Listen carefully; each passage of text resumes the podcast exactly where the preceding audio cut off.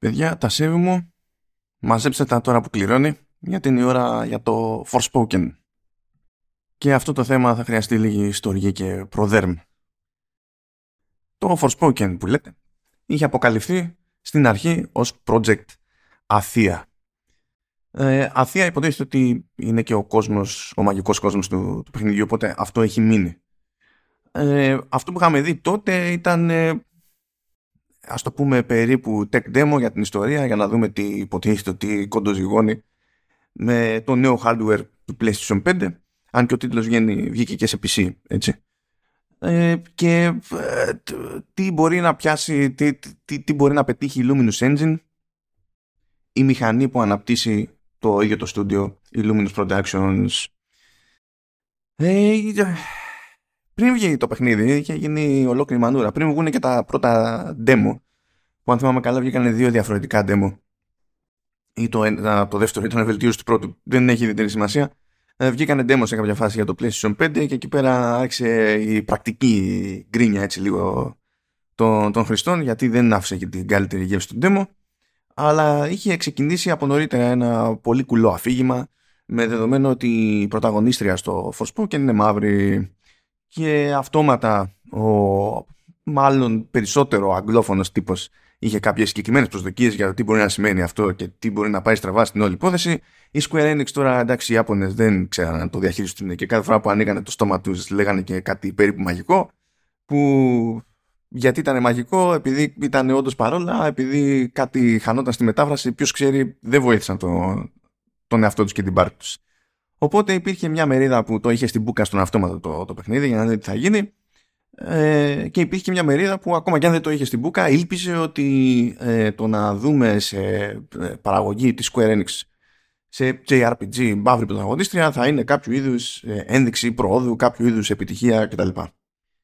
Ε, δυστυχώς για όλους ε, αυτό δεν ήταν το ζήτημα ουσίας του Forspoken και το Forspoken ε, ειδικά σε θέματα χαρακτήρων δεν μπορεί να ε, καρποθεί καμία επιτυχία σε οποιοδήποτε επίπεδο.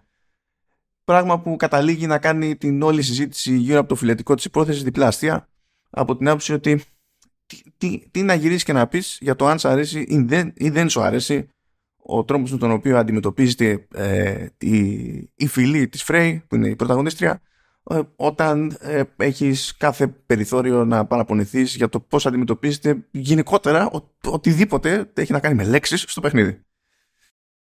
Ε, ναι, ναι. Αλλά δεν είναι η ώρα να το κάνουμε νιανιά αυτό ακόμη και δεν είναι και το ένα κουλό που έχω να σημειώσω τέλος πάντων στην περίπτωση του Forspoken. Ε, θέλω να σταθώ λίγο στη Luminous Productions, η οποία Luminous Productions είναι ένα μυστήριο. Είναι ένα μυστήριο από την άποψη ότι προηγουμένως υποτίθεται ότι ήταν το Business Division 2 και μέρος κανονικά της Square Enix.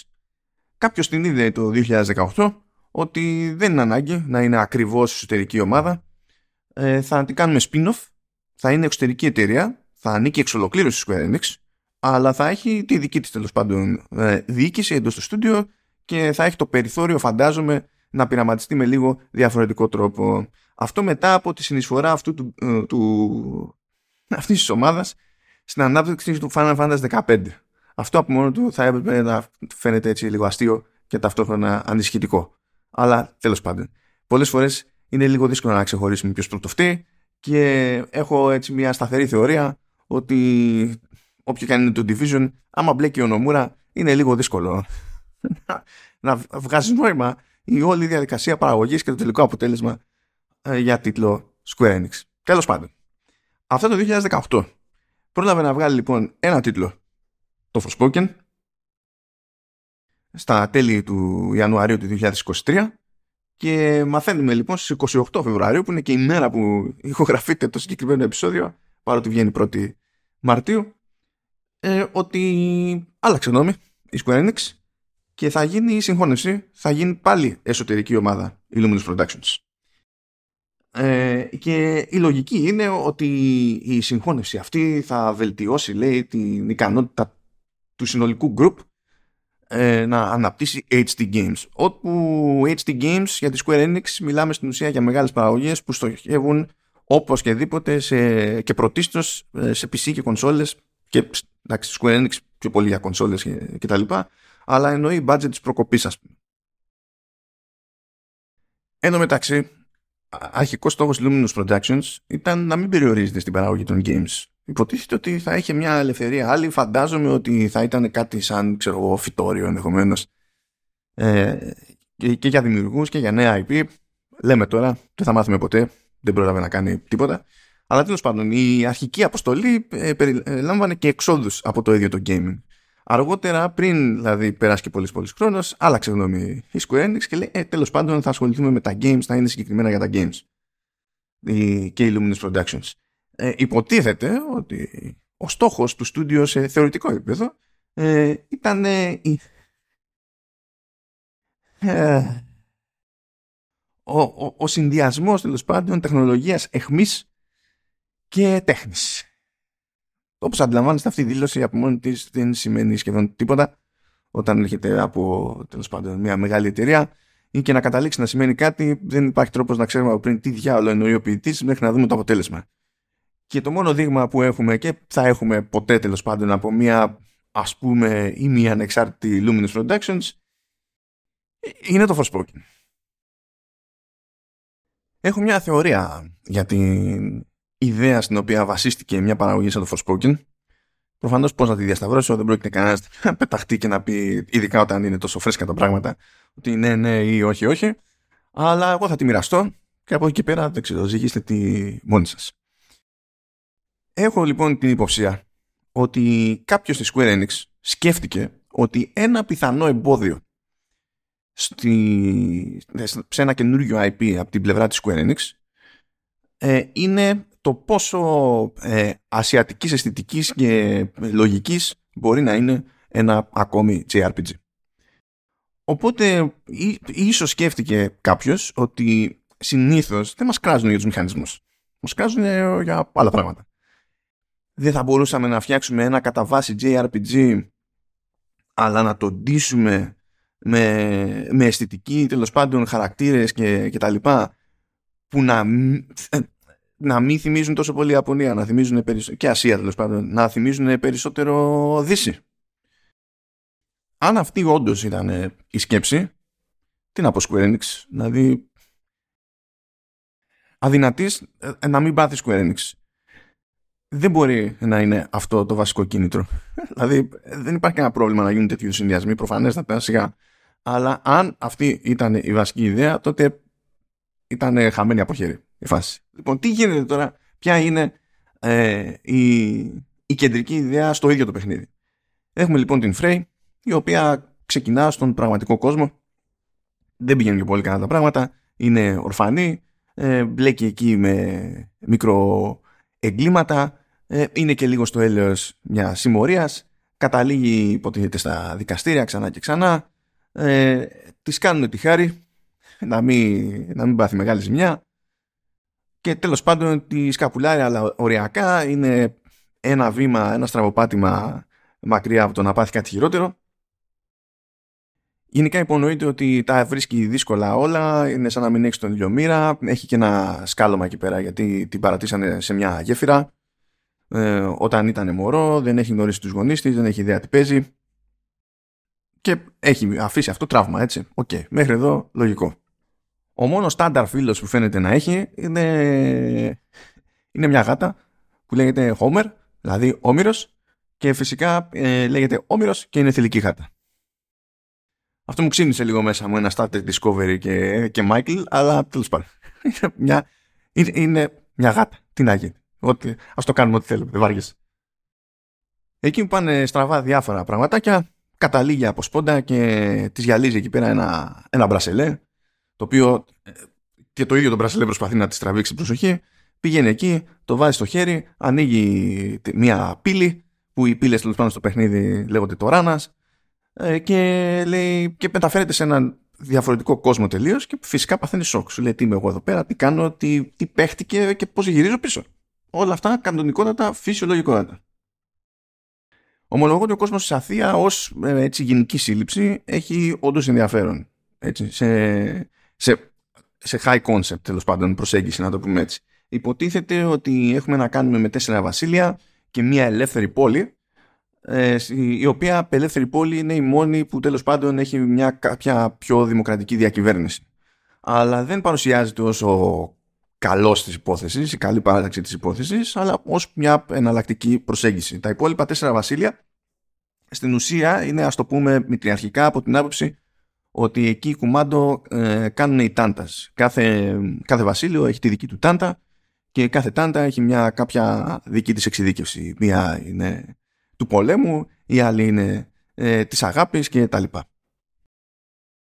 Υποτίθεται ότι όλες μαζί έσωσαν τον κόσμο της Αθήα ένα φεγγάρι από μια μεγάλη εισβολή, μια μεγάλη συμφορά, οπότε κέρδισαν την εκτίμηση του κόσμου και γενικά υποτίθεται ότι σε κάθε περίπτωση, παρότι το κάθε βασίλειο έχει λίγο διαφορετικό στυλ διακυβέρνησης, ε, είναι όλη η προσέγγιση ε, από κάθε τάντα είναι καλοπροαίρετη και ο κόσμος είναι ευχαριστημένος απλά τυχαίνει να έχει διαφορετική νοοτροπία εδώ και εκεί. Όταν φτάνουμε στον κόσμο της Αθήα υποτίθεται ότι έχει συμβεί το λεγόμενο The Break το οποίο δεν έχει τουλάχιστον για τις περισσότερες ώρες του παιχνιδιού έτσι πολύ σαφή εξήγηση ξεκαθαρίζεται το πράγμα αργά ή γρήγορα αλλά θα αποφύγω spoilers ο συνήθως δεν είναι δεν, δεν μπαίνω στη διαδικασία να μοιράζω spoilers έτσι στην τύχη και το The Break υποτίθεται ότι είναι μεταξύ άλλων και κάποιου είδους μυστηριώδης ε, δύναμη που αλλοιώνει τους ανθρώπους, αλλοιώνει τα πλάσματα, τα καθιστά επικίνδυνα, επιθετικά κτλ. Σκέφτεται, άλλος, άλλος ένας ιός που περίπου κάνει τον κόσμο ζόμπι, ας το πούμε έτσι. Δεν έχει σημασία. Είναι, είναι, είναι κλασικό στα video games. Απλά ε, δίνεται διαφορετικά εδώ.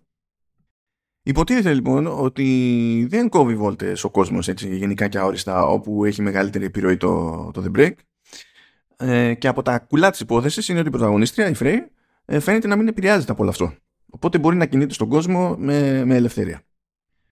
Ε, αλλά το hub για την όλη περιπέτεια είναι η, η πιο ελεύθερη πόλη, η πόλη Σιπάλ, που τελείως τυχαία, τελείως τυχαία είπαμε ότι έχει περίπου δημοκρατική διακυβέρνηση από την άποψη τέλος πάντων ότι έχει, ε, έχει ένα μάτσα από συμβούλους. Ε, είναι περισσότερο δηλαδή σαν ξέρω εγώ να πω, το, έχει τοπική αυτοδιοίκηση, ας το πούμε κάπως έτσι. Έχει ένα μάτσα από συμβούλους. Ο κάθε σύμβουλος μπορεί να σχετίζεται τέλος πάντων με άλλα βασίλεια και να προτιμά τη μία τάντα ή την άλλη τάντα. Δεν έχει σημασία, είναι ένα συμβούλιο κτλ. Και, και τελείω τυχαία, τελείως τυχαία, η πόλη αυτή είναι γεμάτη κύονες, γεμάτη μάρμαρα κτλ. Και, και δεν μπορεί να αποφασίσει ε, τι θέλει να αντιγράψει πρώτα αν θέλει να αντιγράψει αρχαία Ρώμη, αν θέλει να, γράψει, να αντιγράψει αρχαία Ελλάδα κτλ. Αλλά τέλος πάντων το πιάσαμε το υπονοούμενο. Το αστείο βέβαια είναι ότι μέσα σε αυτό το πλαίσιο όλοι οι υπόλοιποι χαρακτήρες και η γενικότερη αισθητική είναι πιο πολύ μεσαιωνική. Αλλά τέλος πάντων δεν έχει σημασία. Είναι... Φανταστικός είναι ο κόσμος. Από εκεί και πέρα, όπως αντιλαμβάνεστε, από τη στιγμή που η Frey φαίνεται να μένει ανεπηρέαστη ε, και δεδομένου ότι συνειδητοποιεί ότι με τη βοήθεια του, του Μπρασελέ τέλος πάντων ε, το οποίο έχει και δική του νοημοσύνη. Είναι κάποια οντότητα παγιδευμένη μέσα και μιλάνε, συζητάνε, αλλά μπορεί να την ακούσει μόνο η Φρέη.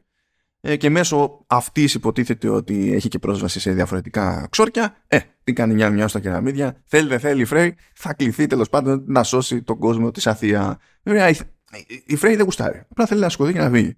Το οποίο στην αρχή, ειδικά, νομίζω ότι είναι αρκετά έτσι, λογικό. Όπως και να έχει, ε, μπορείτε να φανταστείτε, εφόσον έχετε παίξει σχεδόν οποιοδήποτε παιχνίδι και δει JRPG στη ζωή σας, ότι ε, ξεκινάει έτσι ένα tour στον κόσμο και η Frey θα περάσει ένα-ένα τέλος πάντων από το κάθε βασίλειο και θα μπει στη διαδικασία να αντιμετωπίσει την όποια απειλή μεταξύ των οποίων και οι Τάντας. Γιατί υποτίθεται ότι και οι Τάντας πλέον έχουν αλλοιωθεί από το break, οπότε έχουν γίνει επιθετικές και από εκεί που φιλούσαν ε, στην ουσία, προστάτευαν το, το, το λαό τους, η καθεμία ε, αρχίζουν και κάνουν το αντίθετο και γίνονται δυνάστες.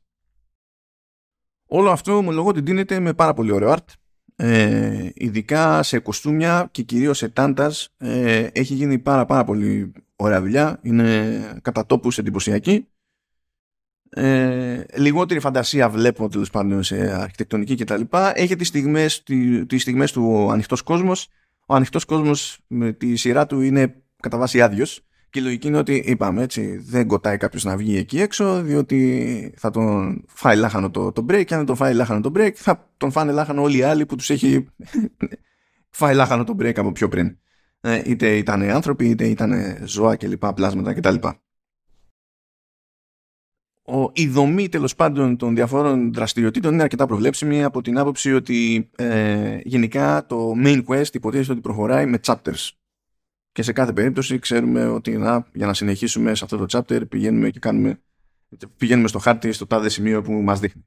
Υποτίθεται ότι υπάρχουν και τα side quests τα οποία ε, παρουσιάζονται ως detours.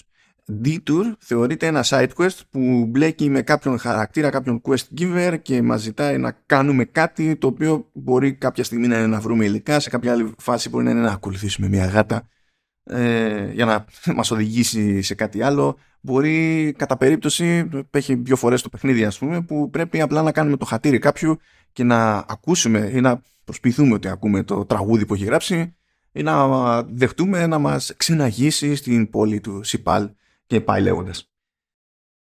Με εξαίρεση τις ανταμοιβές στις οποίες μπορεί να ελπίζει κάποιος να μπλέκει με τα detours ε, λυπάμαι αλλά τα detours είναι γενικά ανούσια δεν, δεν, δεν έχουν κανένα ενδιαφέρον ακόμα και να είχαν ενδιαφέρον ως σύλληψη ε, και ως ιδέα ε, σίγουρα δεν έχουν ενδιαφέρον ε, με το γράψιμο που βλέπουμε σε NPCs οι NPCs είναι ε, το πιο θετικό που μπορώ να πω είναι αποτυχημένη κομική.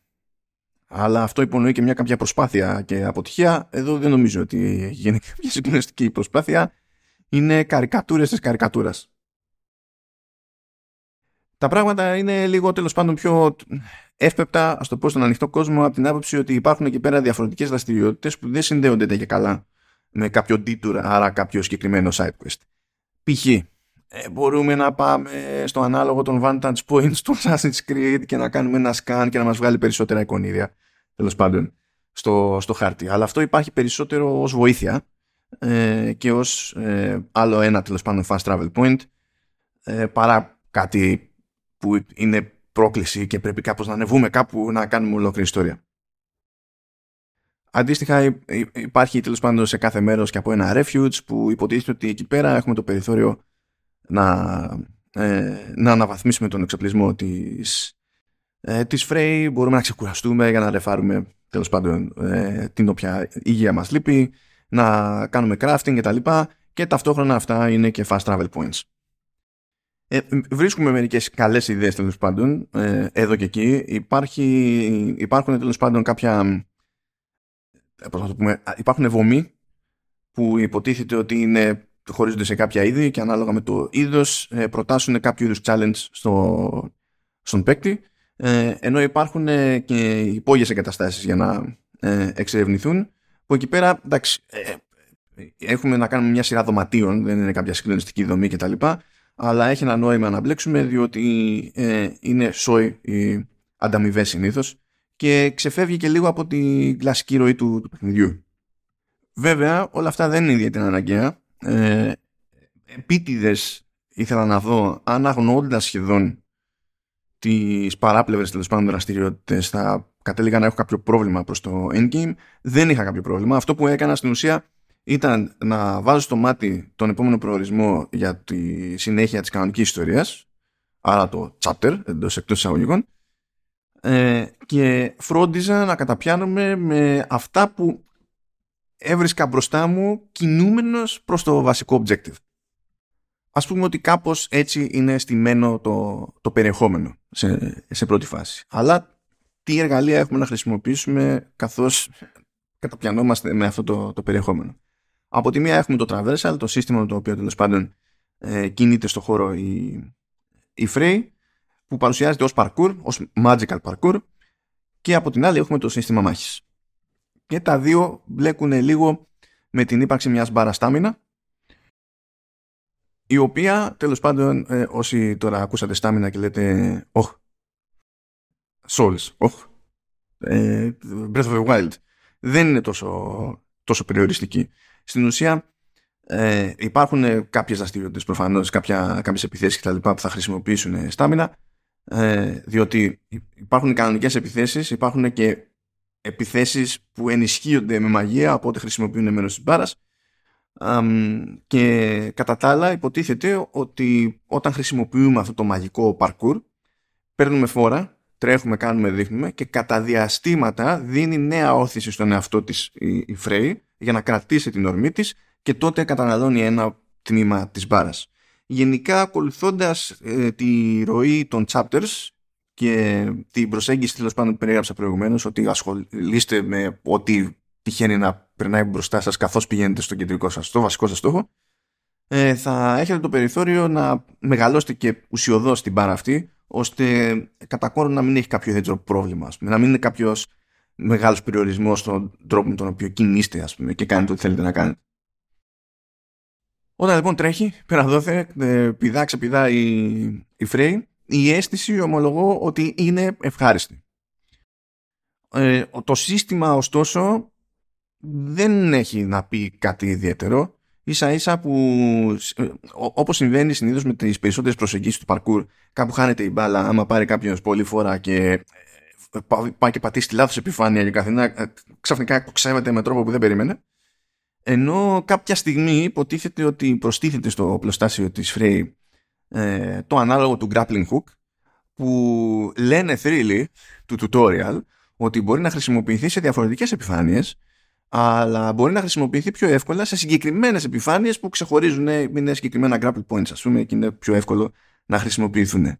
Ε, την πρώτη φορά που περιμένει το παιχνίδι να χρησιμοποιήσετε το ας το πούμε grappling hook δεν υπάρχει μπροστά σας μία τέτοια έτσι επιφάνεια που είναι κομμένη και αναμένη για χρήση grappling hook. Ε, και σε όλες τις άλλες επιφάνειες ο μηχανισμός αυτός είναι πλήρως αναξιόπιστος τόσο που δεν έχει νόημα να τον προσπαθείτε. Δηλαδή από ένα σημείο και έπειτα απλά άφησα αυτό το concept πίσω μου και μόνο κατά λάθος το, το χρησιμοποιούσα σε σημεία που δεν ήταν ξεκάθαρα για αυτό έχει, είναι λίγο ένα περίεργο πράγμα όπου τέλος πάντων υποτίθεται ότι κάνετε το άλμα σας, κρατάτε πλήκτρο πατημένο και μετά πρέπει να σημαδέψετε που να κάνει grapple όσο είστε λίγο μετέωροι κτλ. Δεν πιστεύω ότι ήταν η καλύτερη ιδέα ή αν θέλανε να λειτουργήσει καλύτερα αυτή η ιδέα θα έπρεπε να αφήνει μεγαλύτερο περιθώριο λάθος τέλος πάντων να, να μην απαιτεί την ακρίβεια που απαιτεί στις επιφάνειες πλην των στάνταρ τέλος πάντων hooks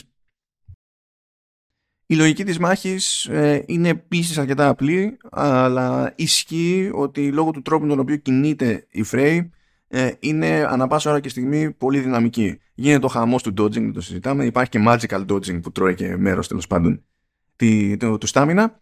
Ε, και αργά ή γρήγορα έχει στο πλωστάσιο της διαφορετικές τέλος πάντων ομάδες, διαφορετικά είδη από ξόρια η, η Frey που μπορεί να εναλλάσσει όποτε να είναι ε, υπάρχουν μάλιστα και κινήσεις που μπορεί να ξεκλειδώσει στο κάθε skill tree γιατί φυσικά το κάθε ε, ε, group από οξόρια που ας το πούμε ότι είναι στο δικό του element το καθένα ε, έχει το δικό του skill tree. Και υπάρχουν ε, abilities που μπορεί να ξεκλειδώσει ο παίκτης που η εκτέλεσή τους πηγαίνει πακέτο στην ολοκλήρωση με αλλαγή σε άλλο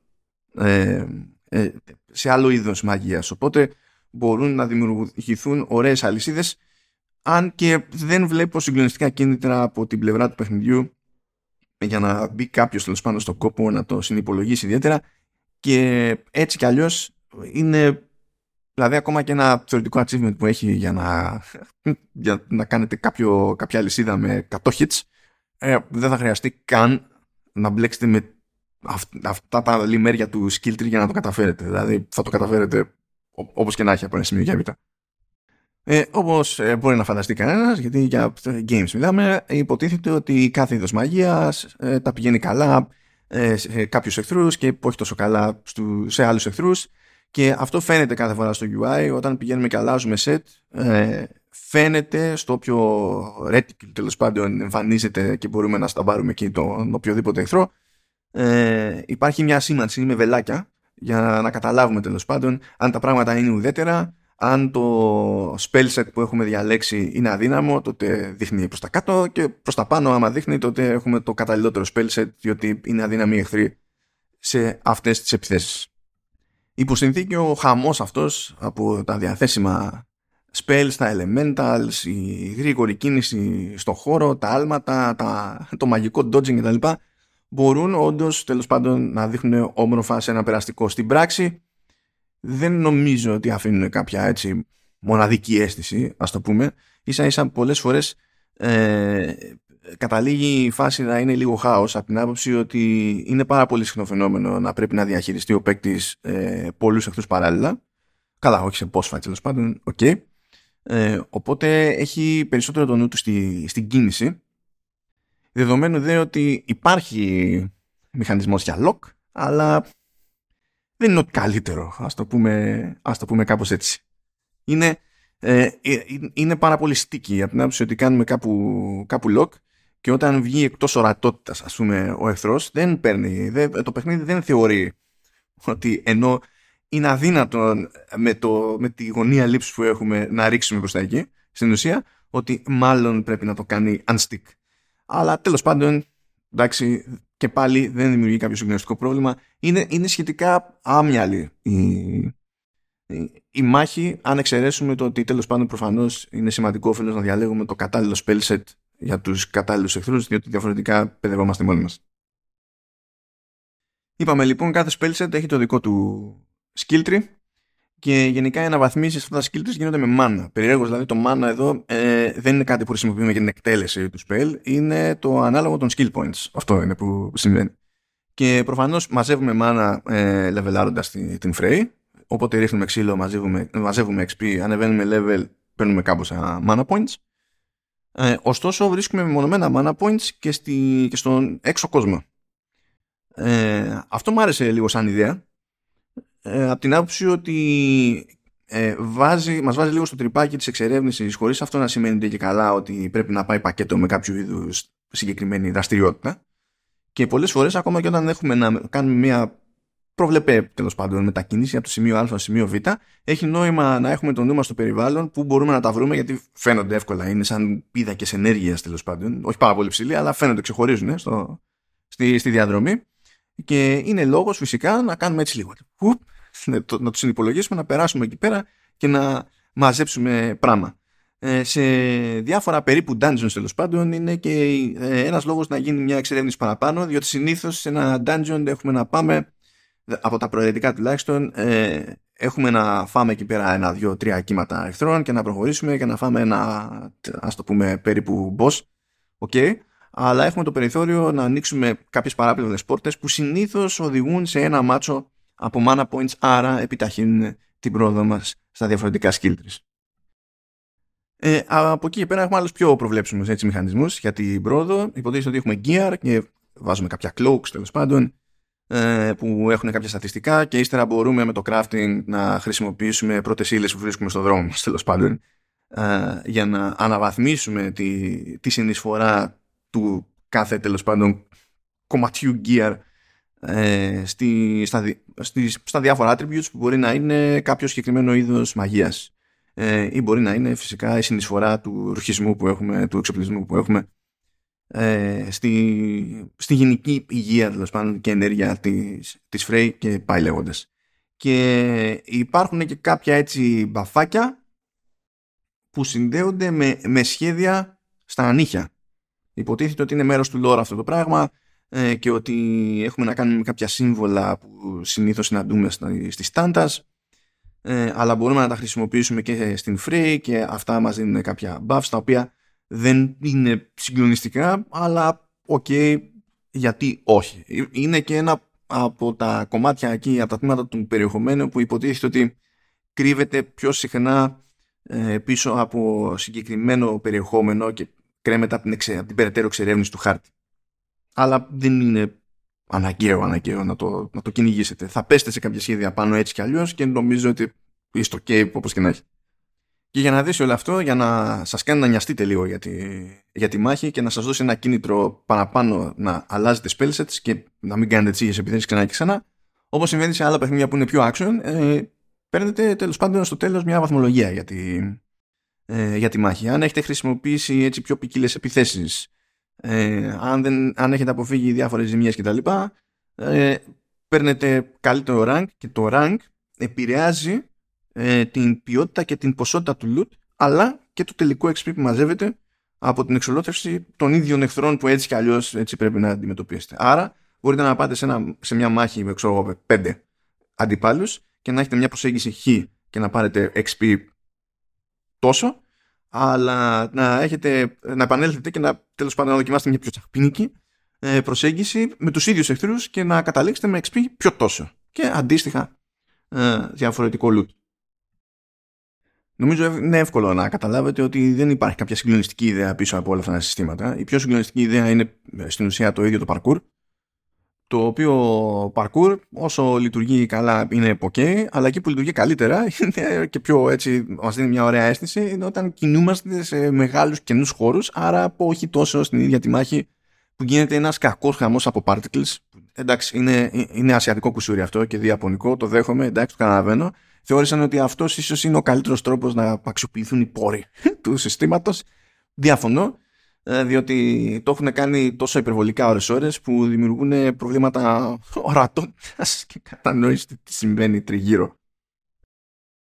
Και εντάξει, για να πω και την αμαρτία μου, δεν καταλαβαίνω ότι υποτίθεται ότι ήθελε να πετύχει με αυτή τη μηχανή και με το νέο hardware η, η Luminous Productions διότι ο κόσμος δεν είναι γεμάτος, δεν είναι περίπλοκος. Ε, τα μοντέλα των NPCs με κάποιες εξαιρέσεις που υποτίθεται είναι πιο βασικοί χαρακτήρες, κλασικό αυτό, είναι ντεμή, ε, οπότε εκεί που άντε να πούμε ότι ξεχωρίζει κάτι είναι περισσότερο στους βασικούς χαρακτήρες που είναι η κλασική επιλογή του Square Enix να πάει και να τα δώσει όλα εκεί πέρα όσο γίνεται αλλά τι έπρεπε να καταλάβουμε; Εγώ δεν είδα κάτι το οποίο τέλος πάντων είναι είναι παιχνίδι που δεν γίνεται αλλιώς, δεν γίνεται να μην το δούμε σε νέο hardware.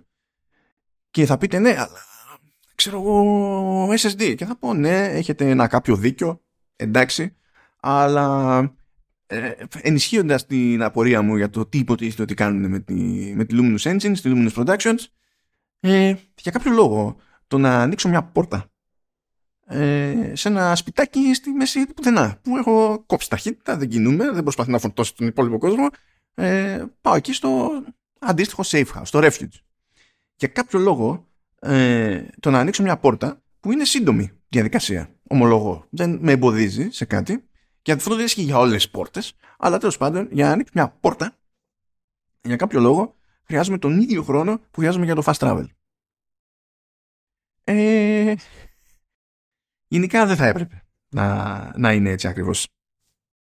Υπάρχουν διάφο- διάφορα τέτοια τερτύπια που δεν βγάζουν νόημα ε, και με κάνουν να απορώ τέλο πάντων για το τι βλέψεις υποτίθεται ότι είχαν ε, ως προς την αξιοποίηση του, του νέου hardware.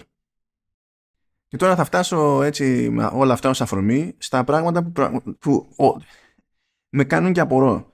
Με κάνουν και απορώ διότι με αφήνουν τελικά με την εντύπωση ότι από λόρ καλά τα πάμε στη Luminous Productions. Έχουμε το περιθώριο έτσι να σκεφτούμε δύο ωραία πραγματάκια, αλλά από, από τελική ευχριστία και εσωτερική λογική δεν ξέρουμε που πάνε τα τέσσερα. Πράγμα, δηλαδή είναι απορίας άξιο το τελικό αποτέλεσμα σε πολλαπλά επίπεδα. Υπάρχουν αμέτρητες αποτυχίες σε user interface και ε, user experience.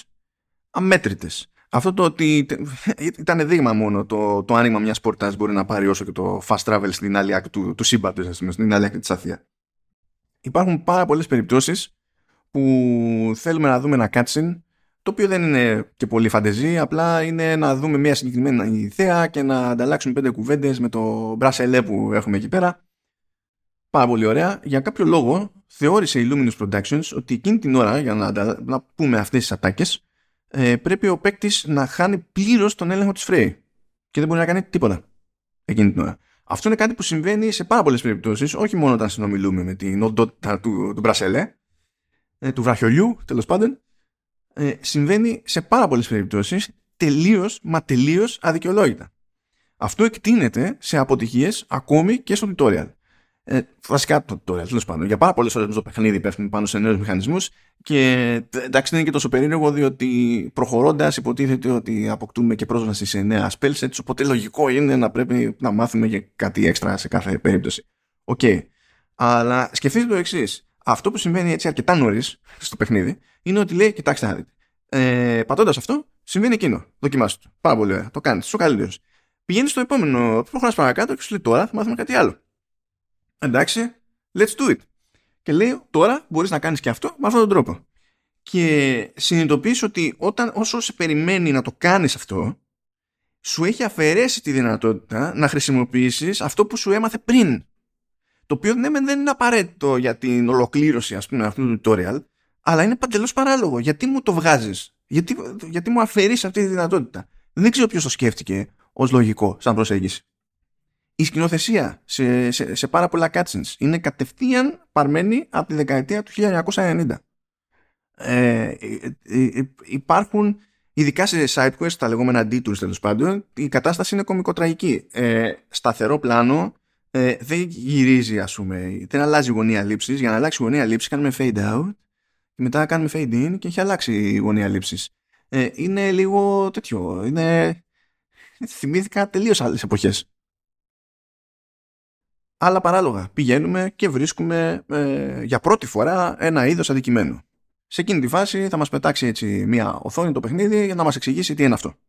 Υποτίθεται ότι αυτά ε, κατά περίπτωση είναι προαιρετικά. Είναι ότι α, έχουμε μια προσθήκη στο lore, άμα θέλεις πάτε αυτό να τη δεις. Αλλά υπάρχουν συγκεκριμένα είδη αντικειμένων που μας πετάνε την εξήγηση του τι είναι, βγάζοντας μας από τη δράση, έτσι εμφανίζεται μια εξήγηση που καλύπτει όλη την οθόνη, είναι ένα μονομένο πράγμα. Και δεν κάνουμε τίποτα.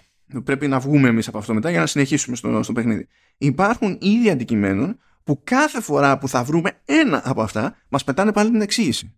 Και μας ε, μας βγάζουν από τη δράση. Δεν βγάζει νόημα σε κανένα επίπεδο αυτό. Σε κανένα. Ε, ε, έχω και πιο κόμικο τραγικό. Ένα από τα κομμάτια του Gear υποτίθεται ότι είναι περιδέρεο. Έτσι. Πάρα πολύ ωραία. Ένα κολλιέ τέλος πάντων. Δεν σας κάνω πλάκα. Ξεκινάτε χωρίς ε, κολλιέ. Λογικό αυτό. Και βρίσκεται στη διαδρομή ένα κολλιέ. Πάρα πολύ ωραία. Λέτε ωραία, θα το κάνω equip. Θα μπω στο αντίστοιχο μένου και θα το, θα το βάλω. Σούπερ. Για να βάλετε το πρώτο κολλιέ που θα βρείτε, δεν πηγαίνετε στο άδειο σλότ και λέτε διαλέγω αυτό το κολλιέ και μπαίνει. Όχι. Πρέπει να πάτε στο άδειο σλότ και να αφαιρέσετε την, την επιλογή εντός εισαγωγικών να μην, να μην έχει κολλιέ. Δηλαδή για κάποιο λόγο το όχι κολλιέ, ε, το, το μη κολλιέ αντιμετωπίζεται σαν να είναι υπαρκτό item που το, το κάνουμε equip και αν equip. Μιλάμε τώρα μόνο με πιώμα αυτά τα πράγματα. Αλλά έχει και συνέχεια ε, η Luminous Productions ε, κάνει ένα από τα συγκλονιστικότερα και, και πιο αστεία αμαρτήματα που βλέπουμε σε αυτή τη γενιά στην εποχή του DualSense. Θεωρεί λογικό ότι χρειάζεται haptic feedback σε κάθε βήμα. Όχι. Δεν χρειάζεται haptic feedback σε κάθε βήμα. Πρώτον, είναι εκνευριστικό. Δεν είναι έντονο, αλλά είναι εκνευριστικό, διότι δεν προσφέρει τίποτα εκείνη την ώρα και απλά και η μπαταρία. Και σύν της άλλης, με το να μου έχει σε κάθε βήμα feedback, είναι μικρότερη η διαφορά από το feedback που θα πάρω τέλος πάντων όταν θα ενεργοποιώ το magical parkour και είναι κατά μία έννοια ένας τρόπος να αποδυναμώνεις την εντύπωση που σου κάνει σε feedback το parkour. Υπάρχουν σεντούκια, πας στα σεντούκια. Για κάποιο λόγο είναι το σεντούκι ξεκλείδωτο, αλλά θέλει δύο πατήματα για να πάρεις τα περιεχόμενα. Γιατί; Γιατί; Θέλει μία πάτημα για να ανοίξεις και μία για να κάνεις pick-up. Γιατί; Από τη στιγμή που δεν υπάρχει κάποιος περιορισμός στο, δηλαδή ε, θα το κάνουμε γιατί πρέπει να κάνουμε διαχείριση του inventory και δεν θα χωράμε κτλ. Υπάρχουν αναβαθμίσεις στο, στο inventory, στη χωρητικότητα, αλλά είναι γενικές αναβαθμίσεις και δεν θα σας προβληματίσει ποτέ το, το concept αυτό. Αλλά ακόμη και έτσι, ας έπαιρνε τα ρημάδια με τη μία να τελειώνουμε. Γιατί κάθε φορά δύο. Θέλετε να τσιτώσετε ακόμη περισσότερο; Ανοίγετε το χάρτη. Είναι, ε, έχουμε έναν ανοιχτό χάρτη, ε, έναν ανοιχτό κόσμο και ένα τεράστιο χάρτη με διάφορα σημεία ενδιαφέροντος. Και υποτίθεται ότι πρέπει να βγάλουμε άκρη να πούμε ότι ας πούμε θα κάνω αυτή τη διαδρομή για να τσεκάρω αυτά και εκείνα και τα άλλα. Ε, μπορούμε να κάνουμε πολλαπλά highlights. Μπορούμε να πάμε και να ταγκάρουμε στην ουσία ε, πολλαπλά σημεία ενδιαφέροντος. Αρκεί να είναι μέχρι πέντε. Δεν ξέρω γιατί πρέπει να είναι μέχρι πέντε. Δεν ξέρω ποιος ζορίζεται τέλος πάντων από τη στιγμή που μετά εμφανίζονται αριθμημένα στην πηξίδα που, που υπάρχει πάνω, που είναι το, η κλασική προσέγγιση τέλος πάντων που σχεδόν έχουν κληρονομήσει όλοι από Far Cry και Assassin's Creed και πάλι Ακόμη χειρότερα στο χάρτη. Δεν υπάρχει τρόπος να φιλτράρουμε τα, τις ολοκληρωμένες δραστηριότητες, να πούμε ότι εξαφάνισε αυτά που έχω ολοκληρώσει ήδη, ε, για να είναι πιο εύκολο να ξεχωρίσω ότι υποτίθεται ότι μου μένει. όχι, όχι, sucks to be you. Λες τέλος πάντων, εντάξει, ε, ας προσπαθήσω ε, να διαλέξω αυτό που θέλω. Α, σε αυτό το επίπεδο zoom που έχεις, ε, ε είναι λίγο δύσκολο να πετύχεις ακριβώς το σημείο ενδιαφέροντος που θέλεις και να το, και να το ταγκάρεις, γιατί δίπλα έχει άλλο και ε, προσπαθώ να σε βοηθήσω. Δεν είμαι σίγουρος αν εννοούσες αυτό ή εκείνο. Άσε με να διαλέξω. Πάρα πολύ ωραία. Θα σου πει κάνε zoom. Κάνε zoom. Έχει εδώ πολύ. Ε, θα κάνει zoom. Μετά θα αλλάξει ο χάρτης για να σου δείξει με μεγαλύτερη λεπτομέρεια την πόλη. Αυτό είναι κλασικό κουσούρι έτσι στο, στη ΣΥΠΑΛ. Ε, και αρχίζει και σου δείχνει άλλα πράγματα που δεν σου έδειχνε πριν. Και λες ναι φυσικά αφού δεν με αφήνεις να φιλτράρω ναι φυσικά πρέπει να ακολουθήσει αυτή την προσέγγιση. Άλλο πράγμα που είναι εκνευριστικό στο ΣΥΠΑΛ. Είμαστε στο ΣΥΠΑΛ. Πολλές φορές γυρνάμε στο ΣΥΠΑΛ τέλος πάντων για να κάνουμε πράγματα κτλ. Και, και, να αναλάβουμε το, το επόμενο βασικό quest και να συνεχίσουμε με το νέο chapter. Μας δείχνει ο χάρτης πού πρέπει να πάμε. Στο διάλογο τη μάνα. Έτσι. OK. Okay. Ξέρουμε ότι πρέπει να πάμε εκεί. Δεν γίνεται να πάμε κατευθείαν εκεί. Ε, πρέπει πρώτα, πρώτα γιατί μας δείχνει και καλά που είναι το αμέσως επόμενο το objective που πρέπει να μας απασχολήσει με δεδομένο αυτό το chapter και αυτό το quest ε, πρέπει να πάμε στην πύλη του, του Cipal. Μα γιατί, μα αφού έχω πιο κοντά τέτοιο, γιατί να πάω πρώτα στην πύλη; Όχι, όχι, πρέπει να πάω πρώτα στην πύλη. Γιατί έχουν φροντίσει οι θεοί για κάποιο λόγο ε, ένα μέρος υποτίθεται από, δηλαδή κάποια cutscenes που υποτίθεται ότι συνεισφέρουν στην όλη φάση που μας οδηγεί στο chapter εκείνο, να λαμβάνουν χώρα ακριβώς στα τείχη της πόλης. Γιατί, γιατί να κάνω αυτό το έξτρα πέδεμα; Ποιος ο λόγος, οριμάδε. Πραγματικά έψαχνα έτσι το concept από UI wins, να βρούμε κάτι που κάποιος το σκέφτηκε και ήταν όντως ήταν βελτίωση. Και βρήκα ένα. Δεν μπορώ να πω, βρήκα ένα. Έχουμε σκάει κάποια στιγμή και έχουμε διάλογο με πολλαπλές ατάκες που στην ουσία αλλά είναι διαφορετικά topics. Έτσι. Ε, διαλέγουμε τη μία, πέφτουν, πέφτει εκεί πέρα στη χομηθεία, το καλύψαμε αυτό το θέμα, έχουμε τα υπόλοιπα θέματα. Και εκεί κάποιος σκέφτηκε ότι επειδή εξαντλήσαμε το πρώτο θέμα, καλό είναι να γίνει αυτόματα highlight το δεύτερο. Να μην χρειάζεται να κάνουμε έξτρα κίνηση πάνω κάτω με το, με το D-pad. Και λέω τώρα, αυτός ο άνθρωπος στάνταρ ήταν intern εκεί πέρα. Διότι άτομο που έχει σκεφτεί αυτή την απλή ε, ευκολία σε κάτι που δεν θα σήκωνε και πολλά παράπονα από τον κόσμο, αλλά είναι win, παιδί με αυτό. Είναι διευκόλυνση. Μικρή δεν έχει σημασία δεν μπορεί να είναι υπεύθυνος για όλες τις άλλες ιδέες που βλέπω. Και η μεγαλύτερη ιδέα που έχω δει είναι μερικές φορές ενδείξεις του, του UI, δηλαδή βγαίνει, ξέρω εγώ, ολοκληρώνουμε μια μάχη, θέλει να μας δείξει το, το σκορ που πιάσαμε κτλ. Ταυτόχρονα όμως θέλει να μας βγάλει μια καρτέλα με lore. Και πέφτει το κείμενο αυτής της ενδείξης στο, στο κείμενο του, του, του lore και δεν διαβάζεται το ένα ή το άλλο. Δεν το, δεν το είδε κανείς αυτό. Δεν το είδε. Πώς είναι δυνατόν να μην το βλέπει κανείς; Αλλά ναι, είναι δυνατό. Θα πει κάποιος, καλά όλα αυτά, είσαι και λίγο υπερβολικός βέζο. Ποιος κάθεται και ασχολείται με τέτοιες λεπτομέρειες, ποιος κάθεται και ασχολείται με βασικές αρχές του, του design στα human interfaces. Τέλος πάντων. OK, okay, okay. Άντε, άντε να σας το δώσω αυτό το πράγμα. Και ισχύει ότι ειδικά σε περιπτώσεις έτσι RPG ε, είναι σύνηθες το να παραβλέπουμε διάφορα πράγματα αν οι χαρακτήρες έχουν μια ειδική βαρύτητα, ένα ειδικό ενδιαφέρον, αν ο κόσμος έχει το δικό του ενδιαφέρον και πάει λέγοντας. Και έτσι κάνω ένα περίεργο κύκλο, μιας και στην αρχή του τρέχοντος επεισοδίου True Ending έλεγα ότι υπήρχε μια πρεμούρα εκεί για το τι θα γίνει με, τη, με την Frey ως εκπρόσωπο των, των μαύρων ε, και των, τέλος πάντων, των μαύρων Αμερικάνων και αν τα καταφέρνει εκεί, δεν τα καταφέρνει εκεί κτλ. Και φτάνουμε λοιπόν στο γράψιμο. Το γράψιμο είναι άθλιο. Η Φρέι είναι αντιπαθέστατη. Ταυτόχρονα, επειδή πρέπει να μας πει στο παιχνίδι ότι η Φρέι είναι ό,τι καλύτερο υπήρξε ποτέ ε, και είναι, δεν, δεν μπορούν να τη γράψουν ε, αναλόγως, τι συμβαίνει με όλους τους παράπλευρους χαρακτήρες, είναι ηλίθιοι. Διότι έτσι είναι εύκολο να φαίνεται μη ηλίθια η Φρέι. Ε, έχει γίνει και μια προσπάθεια ειδική τέλος πάντων ε, ώστε κάποια νόηματα να έχουν φεμινιστικές προεκτάσεις κτλ. Κανένα πρόβλημα ως εκεί. Αλλά αυτές οι προσπάθειες δεν έχουν καμία ποιότητα. Παράδειγμα, υποτίθεται ότι μία από τις τάντας ε, κάποια στιγμή έμεινε έγκυος. Και λέγανε οι υπόλοιπες τάντας, όχι τόσο ο κόσμος που δικούσαν οι τάντας, οι υπόλοιπες τάντας, ότι ξέρω εγώ είσαι σίγουρη γιατί έχουμε ζώρικη δουλειά μπροστά μας και άμα έχεις και την εγκυμοσύνη μέσα στη μέση ίσως δεν μπορείς να αποδώσεις ήταν και κάτι τέτοια τραγελαφικά που για κάποιο λόγο απασχολούσαν έτσι τις, ομο, ε, τις ομοβάθμους της έτσι, όχι τον, τον, τον υπόλοιπο λαό. Και ενώ έχει το περιθώριο να κάνει κάποιο σχόλιο εκεί πέρα της προκοπής του παιχνίδι, ας πούμε, ε, πηγαίνει στο απόλυτα έτσι γλυκανάλα το ρομαντικό, που λέει Όχι, η εγκυμοσύνη είναι η δύναμή μου. Γιατί είναι η δύναμή μου, γιατί είναι η δύναμή μου.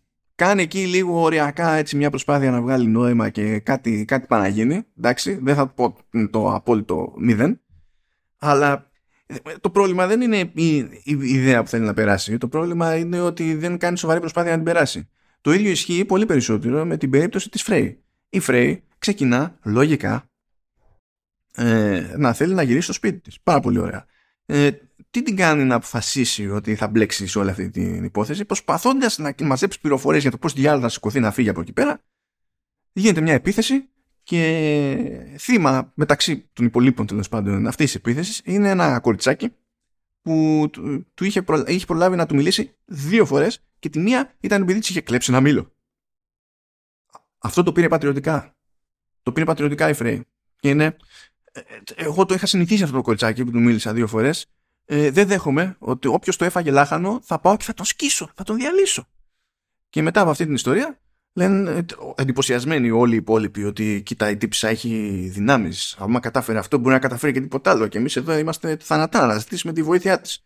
Και η στάση της Φρέη είναι δεν με νοιάζει τι με νοιάζει με τι προβλήματα έχετε. Έχω εγώ τα δικά μου προβλήματα. Το πρόβλημά μου είναι να σηκωθώ και να φύγω. Δεν είναι ο κόσμος μου. Εδώ πέρα να πάτε να πνιγείτε όλοι Α, το κοριτσάκι που μου είχε κλέψει ένα μήλο και του είχα μιλήσει δύο φορές, υπάρχει πόντ, υπάρχει θεσμός. Δεν γίνεται, δεν τα δέχομαι εγώ αυτά. Δεν τα σηκώνω. Δεν τα σηκώνω τρώει κάτι ανεπανάληπτες σούζες, έχει χαρακτήρα που τον συχαίνεται. κράζει. Κράζει. Και ξαφνικά, δηλαδή από το ένα interaction στο άλλο, χωρίς να έχει αλλάξει τίποτα στην ουσία, είναι όχι, μη, δεν θέλω να σε χάσω. Και το, είναι ούτε καν εφηβικό το στυλ αυτό. Μαθαίνει σε κάποια φάση περισσότερες λεπτομέρειες για το παρελθόν της που αυτές οι λεπτομέρειες ναι, είναι λίγο δύσκολες δηλαδή από την άποψη ότι είναι στημένες ώστε να μην μπορείς να βγάλεις κάποιον έτσι ξεκάθαρα φταίχτη. Φρέι, δεν με νοιάζει. Ε, κάποιοι έκαναν τις επιλογές τους. Αυτές οι επιλογές τους δεν ε, μου άρεσαν και δεν με νοιάζει για ποιο λόγο έκαναν αυτές τις επιλογές. Καρφί δεν μου καίγεται. Να πάτε να πνιγείτε επίσης. Σε καμία στιγμή η Φρέι δεν ενδιαφέρεται για τον κόσμο γύρω της όλος ο κόσμος γύρω, γύρω της την αντιμετωπίζει σαν να είναι η μόνη του ελπίδα για σωτηρία δεν δίνει δεκάρα ποτέ ενδιαφέρεται μεμονωμένα περιστασιακά μόνο όταν καταλήγει κάτι να θεωρεί μες στο μυαλό της ότι την αγγίζει σε προσωπικό επίπεδο. Ε, έχουμε μια περίπτωση δηλαδή όπου προέχει ανα πάσα ώρα και στιγμή μόνο το, το, το συνέστημα, μόνο και από αυτό κρέμεται η σωτηρία του κόσμου, αποκλείεται να πάει κάτι στραβά. Υπάρχουν και άλλα κουφά που συμβαίνουν στο τέλος του παιχνιδιού και δυστυχώς δεν θέλω και δεν είναι πρέπει να τα, να τα μοιραστώ, δεν θέλω να κάψω κανέναν. Αλλά αυτό που μπορώ να πω τουλάχιστον είναι ότι ακόμα και η αντίδραση της Φρέη εκεί στο τέλος του, ταξιδιού της ε, είναι ε, πλήρως ενοχλητική. Είναι πλήρως ενοχλητική και δεν συνάδει με ένα άτομο που θέλοντας και εμείς πέρασε πράγματα τέλος πάντων σε, σε αυτόν τον κόσμο και κατάφερε πράγματα σε αυτόν τον κόσμο και πάει λέγοντας. Φαίνεται γενικά να υπάρχει αντίληψη ότι επειδή πετάει πάρα πολλά F-bombs ας πούμε η Frey ότι αυτό την κάνει edgy χαρακτήρα και μοντέρνο και δεν ξέρω και εγώ τι ε, θα σας πω γιατί δεν πιάνει μία ως χαρακτήρας η Frey η Frey σε κάποια φάση λέει, το λέει δεν υπονοείται δεν, γιατί συνήθως τέλος πάντων αυτά τα πράγματα έχουμε συνηθίσει να τα λένε NPCs και τα λοιπά και λέμε τι, τι, τι σκαπογραμμένοι είναι αυτοί οι NPCs, τι, τι είναι αυτές, άντε πάλι με την όλη ιστορία, τι το είναι, ο άλλος είναι ο σωτήρας μας και δε, είναι η τελειότητα ίδια, Παναγιώτης Τόκος. Ε, λέει, and I quote, I'm a pretty big deal. Everybody needs me. Κάποιος πρέπει να συνειδητοποιήσει ότι έκανε παρόλα γράφοντας αυτές τις ατάκες και αντί να σκεφτεί ότι πρέπει να αλλάξει τις ατάκες, λέει κάτσε, κάτσε να το καλμάρουμε. Και λέει You matter even when you can't see it. Αυτή είναι η κορυφαία προσπάθεια η κορυφαία στιγμή της προσπάθειας των, των σεναριογράφων ε, να μας μεταφέρουν το μήνυμα ότι ακόμη και αν είμαστε τέλος πάντων μέρος του λαουτζίκου και δεν έχουμε πραγματική επιρροή στον κόσμο γύρω μας, ότι αυτό δεν σημαίνει ότι δεν έχουμε καμία βαρύτητα, καμία σημασία. Αυτή, είναι, αυτή και καλά είναι σοβαρή προσπάθεια ε, για τέτοιου είδους συζήτηση ας πούμε, ε, και τέτοιου είδους νοήματα.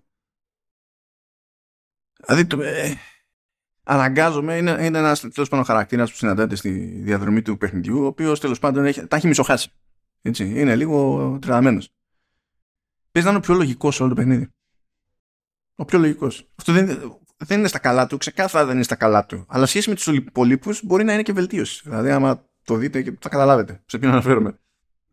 Αυτό που δεν σημειώνει κάποιο βελτίωση είναι το σκάλωμα που έχουν οι εκδότες εξ Ιαπωνίας μεταξύ των οποίων και η Square Enix να θεωρούν ότι δεν ανάγκη να διαθέτουν τα soundtracks τους ε, σε streaming services. Ας περάσουν ένα-δύο χρονάκια και μετά βλέπουμε. Γιατί σημαίνει αυτό, διότι στη Digital Deluxe Edition του παιχνιδιού υπάρχει ένα υποσύνολο των κομματιών του soundtrack. Το οποίο soundtrack έτσι δεν είναι ένα μάτσο από αρχεία, όχι. Είναι, σαν, λειτουργεί σαν εφαρμογή ξεχωριστή στο, στο PlayStation 5, όπως αντίστοιχα τα έκανε αυτά η Square Enix και στο PlayStation 4 και ανοίγουμε την εφαρμογή, έχουμε ένα άθλιο interface και προσπαθούμε να ακούσουμε τη μουσική.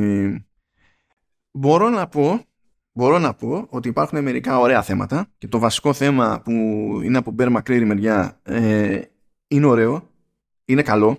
Δεν περίμενα. Βασικά πλέον δεν ξέρω να περιμένω τον Bear McCreary γιατί τον χώνουν παντού. Ξερνάει μουσική σαν να μην υπάρχει αύριο και δεν είμαι σίγουρος ότι συνειδητοποιεί, προλαβαίνει κάθε φορά συνειδητοποίηση που είναι, τι κάνει, που βρίσκεται, τι, τι συνέβη, τι παρέδωσε, ξέρω Δεν ξέρω. Το, το, τον έχω για λύπηση λίγο τον, τον McCreary πλέον. Αλλά τα βασικά του θέματα που έγραψε εδώ πέρα ήταν πάρα πολύ καλά ε, υπάρχουν εντάξει πιο ντεμή πράγματα τώρα που είναι πιο πολύ για διακόσμηση στο, στη δράση, για διακόσμηση στο, στην εξερεύνηση του ανοιχτού κόσμου κτλ.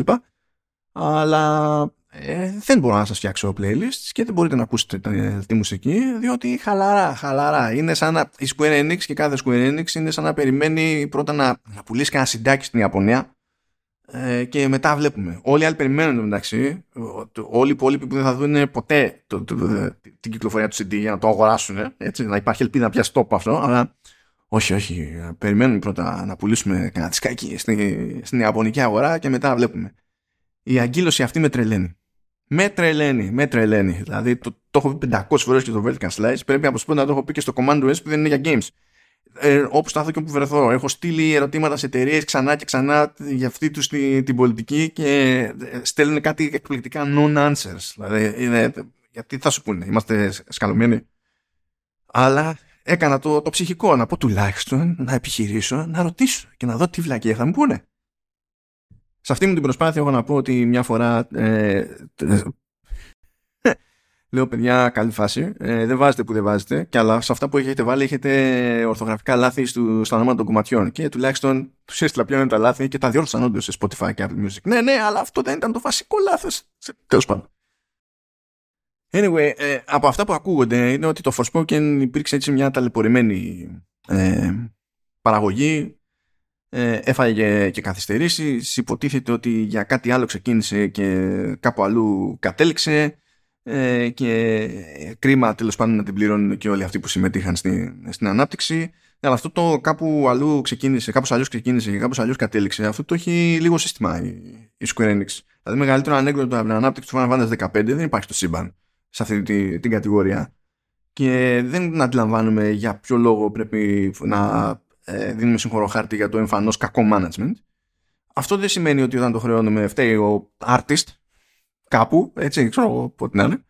Ε, εκτός αν είναι εκείνος που κανονίζει το, που φρόντισε να εμφανίζεται ε, ένα κομμάτι κειμένου πάνω σε άλλο κομμάτι κειμένου και περιμένει να το διαβάσει άνθρωπος. Εκείνος φταίει. Εκείνος φταίει, φταίει για όλα, για οτιδήποτε. Για τον κακό καιρό που μπορεί να έχει αύριο μεθαύριο, φταίει. φταίει. Γενικά φταίει. Αυτή είναι η δουλειά του φταίει. Αν έχει job description κάπου ταμπελίτσα, φταίει. Αυτό είναι.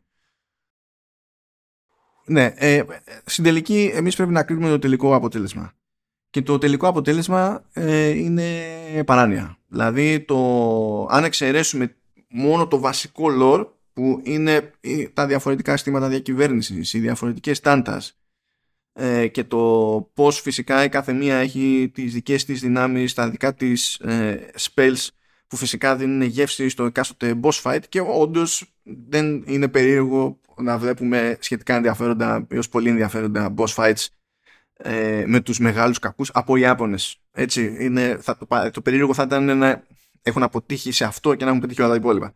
Αυτό είναι δυτικό κουσούρι.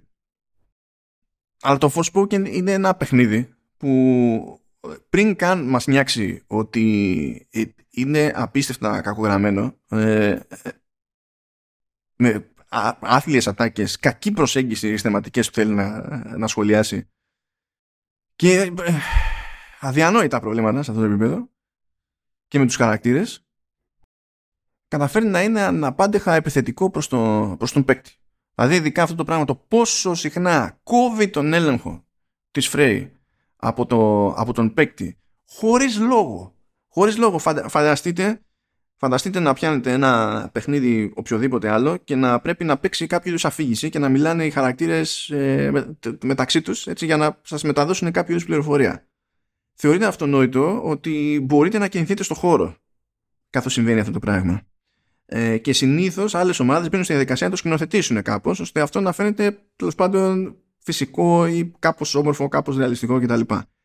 Ε, ε, αν συνήθως έχουμε παράπονα σε δύο περιπτώσεις, είναι ότι στο πλαίσιο της σκηνοθεσίας μπορεί να μας κόψουν την ταχύτητα με τα βαδίσματος του, του χαρακτήρα και θεωρούμε ότι μας κρατάνε πίσω, ας πούμε. Και λες τώρα γιατί, εντάξει, πες αυτό που είναι να τελειώνουμε. Εδώ κάνουν ένα βήμα ακόμη πιο πίσω στην όλη εμπειρία και σου λένε όχι θα μείνεις εδώ βιδωμένη η Φρέη στο, στο έδαφος. Και ακόμη και όταν τελειώνει αυτό που θέλω να σου δείξω, για κάποιο λόγο η επαναφορά του ελέγχου στα χέρια σου, καλέ μου παίχτη, θα παίρνει μερικά δευτερόλεπτα παραπάνω από όσο έχει νόημα. Ακόμα και όταν έχουν τελειώσει όλα τα υπόλοιπα. Αυτό το παιχνίδι θα είχε πρόβλημα όπως και να έχει. Όπως και να έχει. Ε, νομίζω ότι καταλήγει να έχει ακόμα μεγαλύτερο πρόβλημα, διότι η Square Enix θεώρησε ότι πρέπει να βάλει έτσι μια ε, δυτικόφορη επίστρωση στο, στο παιχνίδι, στους χαρακτήρες και την ιστορία και δεν με πείθει ότι είναι σε θέση να αντιληφθεί πότε αυτό γίνεται καλά και πότε στραβά. Δεν μου κάνει φοβερή εντύπωση αυτό, διότι ε, δεν είναι το στοιχείο της. Έτσι. Αυτό που μου κάνει εντύπωση είναι ότι πίστεψε πως αφού δεν μπορούσε να κουμαντάρει τις δυτικές της ομάδες, αφού τις έπηξε και τελικά τις πούλησε μπυρπάρα, ότι ε, στο μεσοδιάστημα ε, κατάφερε ή θα κατάφερνε η ίδια να πετύχει ε, κάτι το οποίο δεν μπορούσε να καταλάβει γιατί είναι δύσκολο όταν προσπαθούσαν να το κάνουν οι δυτικές ομάδες. Που υποτίθεται ότι έχουν και μια εξειδίκευση διότι είναι κοντά, είναι κοντά στην εμπειρία και πει οι Άπωνες είναι κοντά στην Ιαπωνική εμπειρία για το που επίσης δεν μπορεί κάποιος δυτικός να πεταχτεί και να την αντιγράψει εύκολα ή να την υιοθετήσει. Και αυτή η, δεν ξέρω, αυτή η θεωρητική σιγουριά, δεν ξέρω, αυτή η, η έμπνευση που είχε η Square Enix δίνει στο Forspoken μία και το χώνει ακόμη πιο, πιο μέσα στο χώμα. Το εκνευριστικό του ρόλο είναι ότι καθώς τα ακούτε όλα μου αυτά τα παράπονα μαζεμένα θα θεωρείτε ότι αν έμπαινα στην διαδικασία να βάλω ένα βαθμό σε αυτό το παιχνίδι θα βάζα δύο. Το, το πρόβλημα με το Forspoken είναι ότι είναι καθαρά μέτριο. Είναι, είναι καθαρά μέτριο. Και το κακό με την ξεκάθαρη, έτσι, την αγνή, την πηχτή, τη βαρβάτη τη μετριότητα είναι ότι σε εκνευρίζει πολύ περισσότερο από την ξεκάθαρη αποτυχία. Διότι στην ξεκάθαρη αποτυχία λες τι να πρωτοπιάσω, τι να πρωτοκάνω εδώ πέρα, δεν υπήρχε ποτέ καμία ελπίδα. Εδώ πέρα έχεις που και που κάτι καλό. Ε, δηλαδή πάλι έχεις ένα σύστημα μάχης που λες ότι ακόμα και όταν θα τα κάνει μαντάρα η Square Enix τουλάχιστον το σύστημα μάχης θα την παλεύει. Μπορεί να μην είναι φοβερό αλλά θα έχει ένα δικό του ενδιαφέρον. Όντως η κίνηση με φούρια στον ανοιχτό κόσμο παρότι ο κόσμος είναι άδειος, ας πούμε ε, ε, όταν την πετυχαίνουμε έτσι πιάνουμε ένα ωραίο flow είναι, είναι ωραία. Είναι, είναι ευχάριστη. Οι βασικές ιδέες πίσω από το lore έχουν, έχουν ζουμί. Στα κατάλληλα χέρια έχουν ζουμί και τα βλέπεις όλα αυτά και λες ε, ε, το ότι όλοι οι υπόλοιποι ας πούμε που αναλάβανε τα υπόλοιπα με μισούν. Και πώς θα το πάρεις αυτό; Άνθρωπος είσαι εσύ. Τι μπορείς. Δεν λέω άνθρωπος είμαι και εγώ δεν μπορώ, γιατί τέλος πάντων αυτό έτσι εξετάζεται ως ενδεχόμενο. Αλλά ναι, αυτά δεν θα πω, δεν αντέχω. Θα πω άλλα για το, για το Forspoken. Ε, απογοητεύτηκα, ενώ δεν κρατούσα μεγάλο καλάθι έτσι, από πριν, απογοητεύτηκα περισσότερο από όσο, από όσο περίμενα, διότι στο μυαλό μου η Luminous Productions μπορεί να μην είχε προλάβει καν να έχει κανένα track record της προκοπής, έτσι, γιατί είπαμε, Final Fantasy 15. Αλλά δεν είχε και πρωτάριδες. Και είδα λάθη από αυτή την ομάδα σε πράγματα που ακόμα και η ίδια η Square Enix σε, δείχνει γενικότερα στις άλλες παραγωγές της να τα έχει λιμένα. Από, από χρόνια να τα, να τα έχει λιμένα. Είναι σαν να τα μάθαινε από την αρχή η Luminous Productions. Και ταυτόχρονα μας έταζε και παπάντες εκεί πέρα με τη Luminous Engine και δεν μπορεί να αποδώσει ούτε, ούτε εκεί πέρα αρκετά. Τι να πω, τώρα που θα είναι για άλλη μια φορά στη ζωή τους τέλος πάντων εσωτερικό στούντιο, ξεκάθαρα εσωτερικό στούντιο, όχι μια εξωτερική μονάδα παραγωγής που τυχαίνει να ανήκει τέλος πάντων στη, στη Square Enix. Ξέρω εγώ, ελπίζω να υπάρχει κάποιος παραδίπλα να, να τους βάζει χέρι παραπάνω. Ξέρω εγώ, τι να πω. Αυτά από μένα. Εγκαταλείπω, εγκαταλείπω. Όσον ούπο έρχομαι με κάτι άλλο. Οπότε κάντε χάζι εδώ πέρα. Απολαύστε το rant μου, διότι το ξέρω εγώ stand-up comedy από ένα σημείο έπειτα. Μπορεί να έχει μια αξία εκεί πέρα. Και θα τα πούμε λίγαν συντόμως. Μια και χαρά σε όλους και όλες.